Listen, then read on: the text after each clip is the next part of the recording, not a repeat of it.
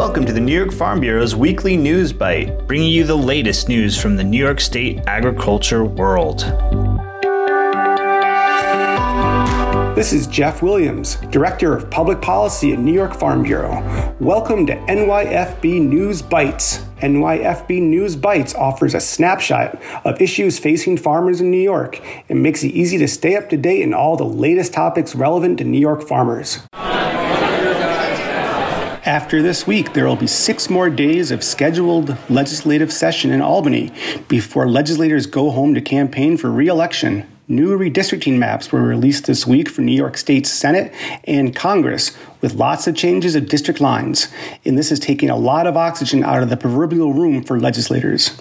Members of Congress, State Senate, and Assembly are now playing a real life game of musical chairs as they figure out which office and district they should run for in election. Farmers in New York are dealing with another year of a sizable outbreak of the invasive insect formerly known as the gypsy moth. The moth, now known officially as the spongy moth, originated in France and eats the leaves of maple and apple trees in springtime and makes them extremely susceptible to other pests and diseases. As apple growers are watching their trees blossom to produce an apple crop, this is a tense time.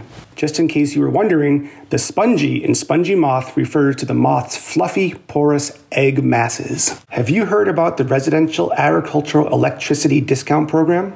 Are you a farmer and have an active residential electric service account? If so, you may be eligible to receive a monthly discount on your delivery bill. This discount is possible thanks to funding from the New York Power Authority's Recharge New York program.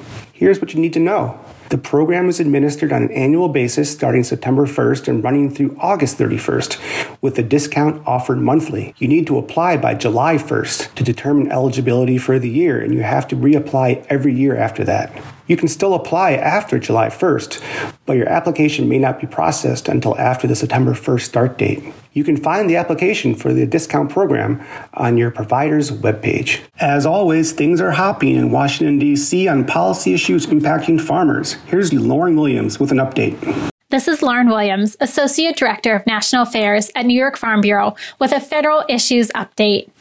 New York Farm Bureau is pushing back against the Securities Exchange Commission proposed rule that will require publicly traded companies to provide climate related information from their entire supply chain in their annual reports. This includes disclosure of climate information from farms that are selling into supply chains. New York Farm Bureau views the rule as overly burdensome and require additional paperwork and reporting by farmers. New York Farm Bureau is asking the SEC to reconsider the scope of the rule and not add more regulatory oversight onto farms. USDA has announced an emergency relief program for farmers impacted by natural disasters in 2020 and 2021. These funds will help offset crop yield and value losses from events such as winter storms, drought, wildfires, and hurricanes. The Farm Service Agency will be mailing information out to producers, so be sure to watch your mailbox and reach out to your local FSA office with any questions. Earlier this week, New York Farm Bureau submitted comments to the USDA regarding access to fertilizer and ways in which the federal government could increase domestic fertilizer production and address the fertilizer shortage and price increases. New York Farm Bureau asked that USDA make funds available to assist farmers by creating a program that provides grant funding or guaranteed loan financing to add and expand on farm fertilizer storage capacity. In addition, New York Farm Bureau also suggested that funds be used to defer the cost of machinery that can more precisely apply fertilizer, as well as equipment that can apply manure, such as manure injectors and dragline equipment. New York Farm Bureau is optimistic that USDA will act soon to provide relief to farmers. Here's Scott Keys from the Farm Bureau team talking about an important webinar coming up next week for our members. This is Scott Keys, New York Farm Bureau's Director of Insurance Partner Relations. I want to let everyone know about the next installment of our monthly webinar series happening next week. This month, we're highlighting Nationwide's farm transition planning service, Land as Your Legacy. When New York Farm Bureau State Board met with leaders of other agricultural organizations in the state last month, one key topic discussed was the aging population of our farmers and the need to develop strategies to make sure farms can be successfully passed on to the next generation or somehow kept in operation. One of the biggest hurdles to coming up with a successful transition plan is often navigating those difficult conversations with family. Next week's webinar is called Farm Transition Through Family Harmony. Our presenter, Henry Monshine, will share tips and strategies to navigate these conversations, and we'll talk about the farm transition plans available to our members through Nationwide. If the cost of a transition plan is something that's turned you away from moving forward in the past, I have to tell you that the nationwide plans offered are free of charge. Whether you're close to retirement and eager to find ways to move forward, or if you are the next generation and want to learn the best way to approach this conversation with family, this is a don't miss webinar. The webinar is Wednesday, May 25th at 7 p.m., and the registration link is in the bio. And here is an update from our Director of Communications, Steve Ammerman. This is Steve Ammerman, Director of Communications for New York Farm Bureau. Congratulations go out to Johanna Bozzard, who was just named the winner of the Golden Owl Award for being the top New York State Agricultural Educator of the Year. She was among the finalists who were recognized at the New York State FFA convention in Syracuse. The award was sponsored by New York Farm Bureau, our insurance partner nationwide, as well as New York FFA. Bozzard teaches at Hamilton Central School and is also a dairy farmer with her family in Madison County. She received a $3,000 check as part of her honor. And the New York Farm Bureau State Young Farmers and Ranchers program is excited to announce the 2022 Young Farmers and Ranchers competitive events the Achievement Award, the Excellence in Agriculture Award, and the Discussion Meet. All farmers between 18 and 35 years of age as of January 31st of next year are encouraged to participate in these events to compete for recognition and prizes. The winners of the New York State contest will then represent New York at the national contest next January held in Puerto Rico. Now, these are the three awards. The Achievement Award recognizes young farmers for their farming pursuits and participation in leadership within agriculture and their own community.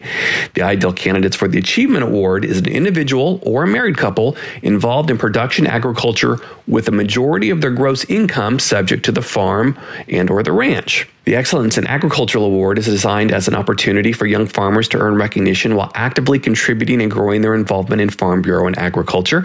And the ideal candidates for this award are an individual or married couple who do not have the majority of their gross income from farm production in the past three years. And finally, the discussion meet. It's a contest involving four to six participants, a moderator, and a relevant, controversial issue facing agriculture. It's an exercise in cooperative problem solving. And the contest is designed to simulate a committee meeting where discussion and active participation are expected from each committee member. Registration to compete is required by July 15th of this year. Lastly, the New York State Court of Appeals heard a case this week involving Happy the elephant. Happy is a resident of the Bronx Zoo, and the Florida based organization, the Non Human Rights Project, is seeking to give the elephant legal personhood to spring the elephant from the zoo where it has lived since 1977 and be moved to an animal sanctuary. Ironically, another confined area. Here's an update from New York Farm Bureau's Ashley Ozer, live from the courthouse. Thanks, Jeff. Today I am down at the New York State Court of Appeals in Albany, where I just listened to oral arguments surrounding a case that has garnered quite a bit of attention. The Non Human Rights Project, on behalf of Happy the Elephant, filed a suit against the Bronx Zoo, where the elephant is currently kept. Non Human Rights Project argued the elephant should be afforded habeas corpus relief, a human right, because the elephant has autonomy and is also being imprisoned at the zoo. The case has now reached New York's highest court. Habeas corpus is a right given to a person who is seeking relief from being illegally imprisoned in their liberty. Today, several arguments and questions were raised by attorneys and judges alike surrounding several issues and definitions of autonomy, confinement, the legality of that confinement, and the effects this precedent could set on various industries, including animal agriculture. New York Farm Bureau submitted an amicus brief in support of the Bronx Zoo. New York Farm Bureau argued habeas corpus relief should only be afforded to humans, and that if this precedent were to be set, it has the potential to devastate animal agriculture. Furthermore, New York Farm Bureau argued this precedent would raise constitutional issues for humans surrounding unlawful takings, seizures, and impairments of contracts. New York Farm Bureau will keep you apprised of when a decision by the court is released. Well, that's it for this week's Bite of News from New York Farm Bureau. Stay tuned for next week's edition of this podcast and definitely check out our website at www.nyfb.org. And always remember to thank a farmer for everything they do.